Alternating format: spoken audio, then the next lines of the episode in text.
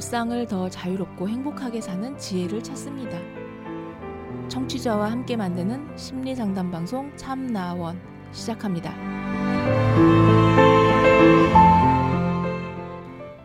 안녕하세요. 심리 상담 방송 참나원 시즌 8 제 24화 첫 번째 이야기 시작하겠습니다. 정신병원 가야 하나요? 라는 제목의 아주 짤막한 사연인데요. 사연 한번 보겠습니다. 하루 6시간만 자도 커피 한 잔 없이 팔팔하게 생활이 가능했었는데요. 요즘은 12시간씩 자고 일할 때 12시간씩 자고 일할 때 피곤해서 커피를 들고 살아야 합니다. 그리고 옛날부터 하고 싶었던 공부가 있어서 하는 중인데 요즘은 다 때려치우고 싶고 점점점 분명 목표가 있었는데 만사가 귀찮아졌어요. 원래 목표를 세우면 곧장 노력하는 타입이었는데 지금 하고 있는 일마저도 그만둘 정도로 만사가 귀찮아졌습니다. 저도 이러면 안 된다는 걸 아는데 그냥 어느 순간부터 게을러졌네요. 유. 누군가한테 고민을 턴다거나 하고 싶지는 않고 그냥 이런 게으름을 빨리 고쳐서 옛날로 돌아가고 싶은데 이럴 경우 정신병원에 가야 할까요? 그리고 보통 정신병원비 얼마인가요? 예. 짤막한 고민 사연이죠. 음. 어, 옛날엔 아주 부지런하게 또 목표가 있으면 바로 하고 음, 의욕적으로 그렇게 했었는데 뭐 하루 6시간만 자도 피곤하지 않게 그렇게 활력적으로 활기차게 생활을 할 수 있었는데 언제부터인가 어, 요즘은 12시간씩 자는데도 어, 일할 때 피곤해서 커피로 어, 깨워가면서 그렇게 일을 해야 된대요. 그러니까 귀찮아졌다. 다 때려치우고 싶고 이전에는 이제 하려고 마음먹으면 바로 하고 그런 실행력이 있었는데 어느 순간부터 너무 게을러졌다.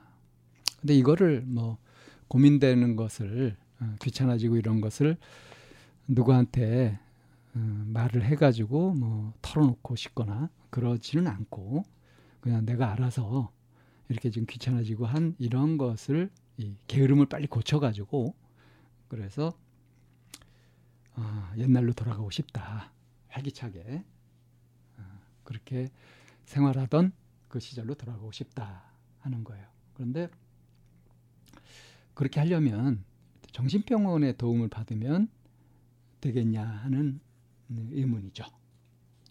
어, 제가 이제 참나원을 통해서 계속 말씀드리지만 어, 어느 정도냐, 그러니까 마음의 어려움이 어느 정도냐에 따라서 이게 이제 정신병원에 가서 어, 약물 치료를 받을 것인지, 음, 아니면 인지 상담이나 어, 심리 상담을 받아서 처리할 것인지 그냥 가볍게 친구들한테 얘기하고 풀어가면서 그렇게 생활할 것인지 그거는 이제 증상의 정도에 따라서 다 다르겠죠. 자, 그런데 이 사연의 경우는 어떨까요?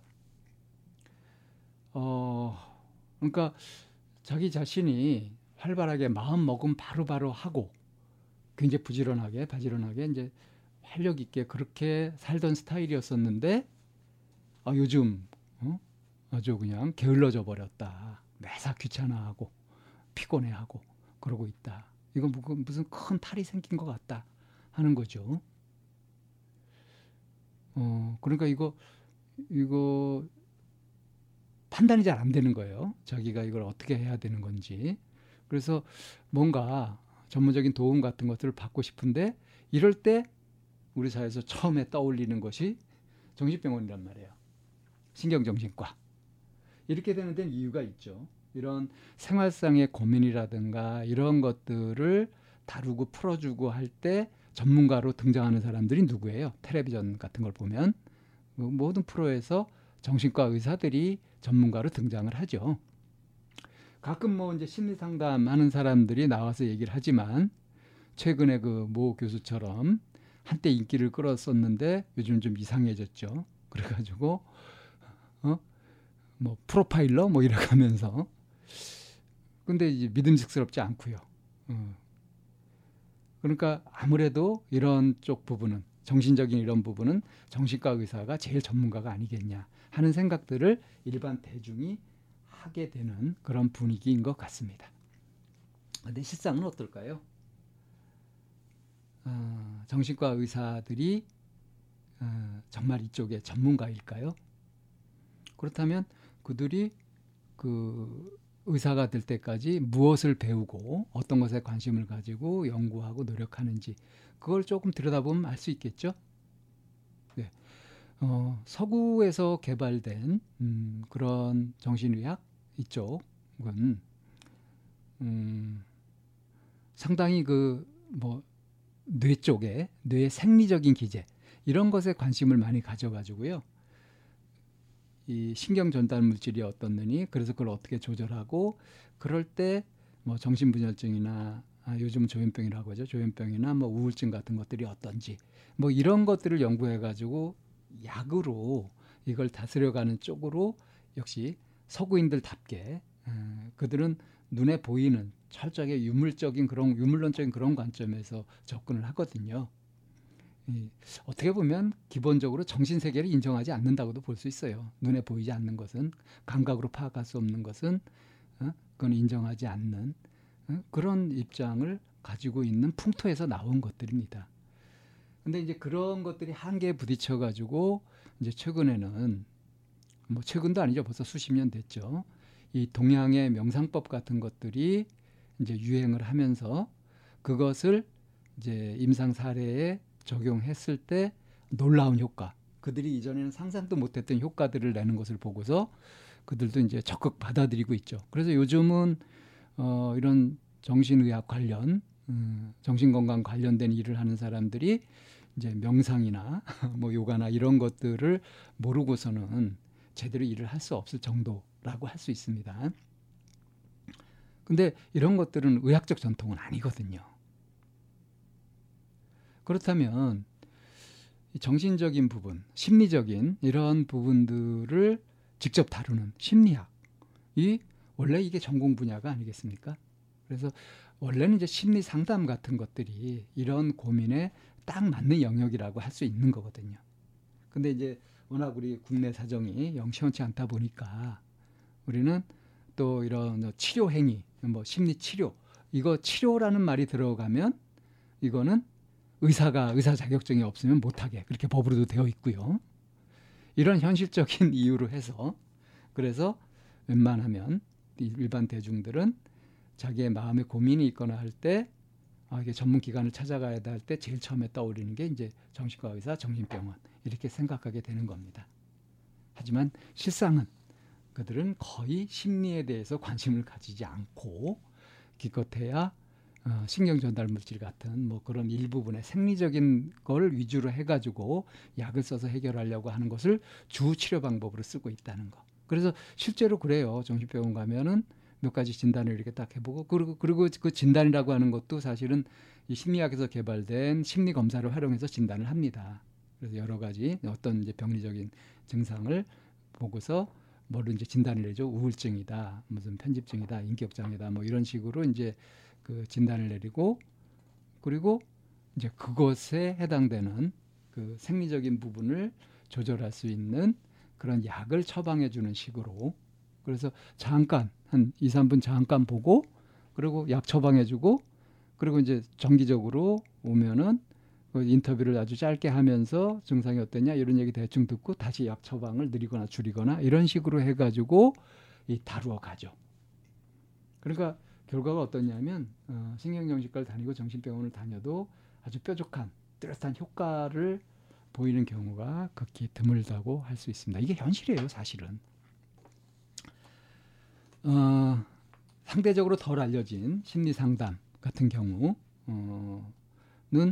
사실은 어, 제가 알고 있는 저희 뭐 이제 대학원 선후배들이나 이런 분들이 어, 상담소를 개원해가지고 이렇게 하고 하는 분들 제대로 하고 있고 어, 그 많은 사람들한테 실질적인 도움을 주고 있고 그렇습니다. 그런데 이런 것들을 일반 대중이 매스미디어를 통해서 접할 수 있는 기회가 별로 없어요. 어, 이게 참 안타까운 현실이긴 한데 아무튼 정신병원 가야 하나요? 이거 정신병원에서 다룰 내용이 아니다. 이렇게 말씀을 드리고 싶고요.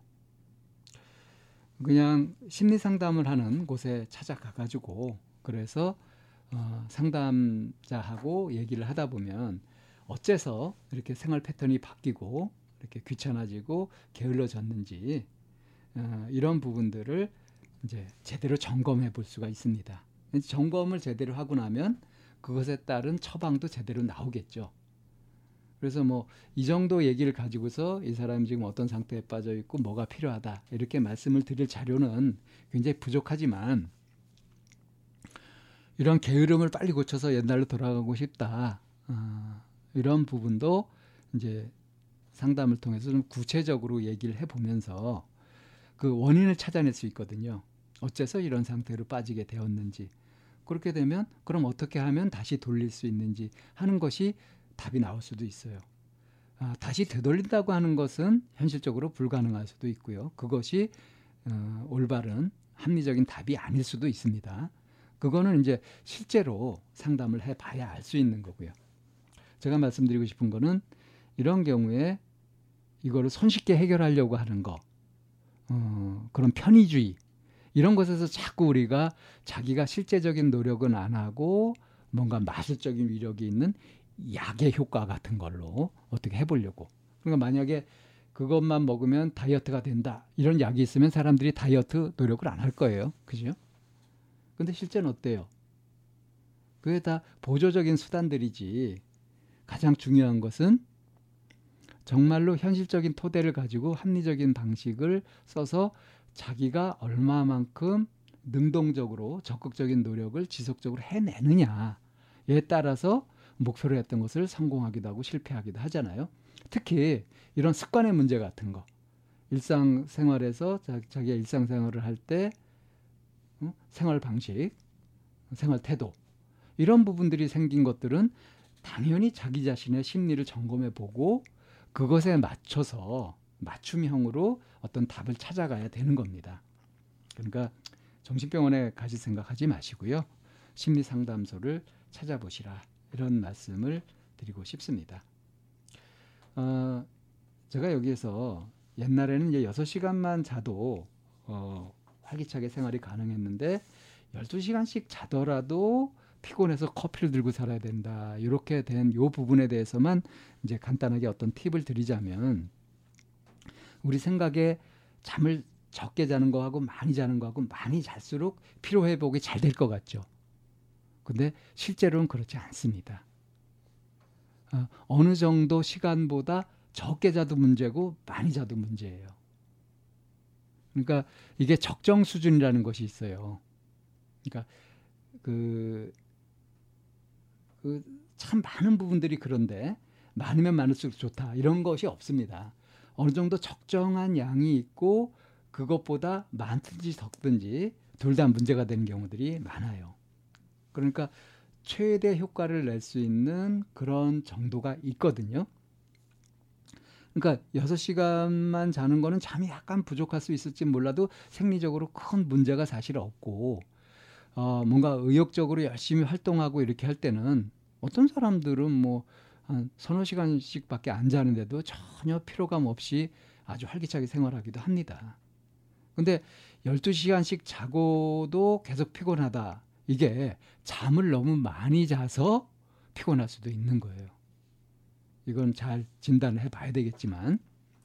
그래서 어, 12시간씩 자고 일할 때 피곤하면 잠을 오히려 줄여보는 것이 좋은 방법이 될 수 있고요. 또 계속 커피, 를 자꾸 마시는 습관이 뭔가 어, 생리적인 부조화를 이루어 가지고 피곤함을 유발할 수도 있습니다. 그러니까 각성제라고 해서요. 그 커피에 각성 성분이 있잖아요. 각성제라고 해서 항상 피로감을 깨워주고 정신을 바짝 들게 하고 머리가 잘 돌아가게 하는 역할을 하느냐. 이것도 역시 과다하면 문제가 되는 겁니다. 과유불급이라고 하잖아요. 늘 우리가 그런 점들을 생각해 봐야 됩니다. 자, 너무 게을러졌다. 이런 것이 실제로 어떤 수준인데 이 사람이 이전에 너무 바쁘게 생활하면서 자기를 거의 몰아 몰아치면서 그렇게 하, 했던 생활에서 지친 것일지도 모르거든요. 그래서 이런 것은 이제 전문가와 어, 상담을 해 보면서 과연 어떻게 평가하는 것이 좋은지, 어떻게 판단하는 것이 좋은지 이런 것들을 실제로 찾아보는 게 도움이 될 것 같습니다. 자, 정신병원이 아니라 심리 상담을 찾아봐라 하는 말씀과 함께 첫 번째 이야기 정리하겠습니다.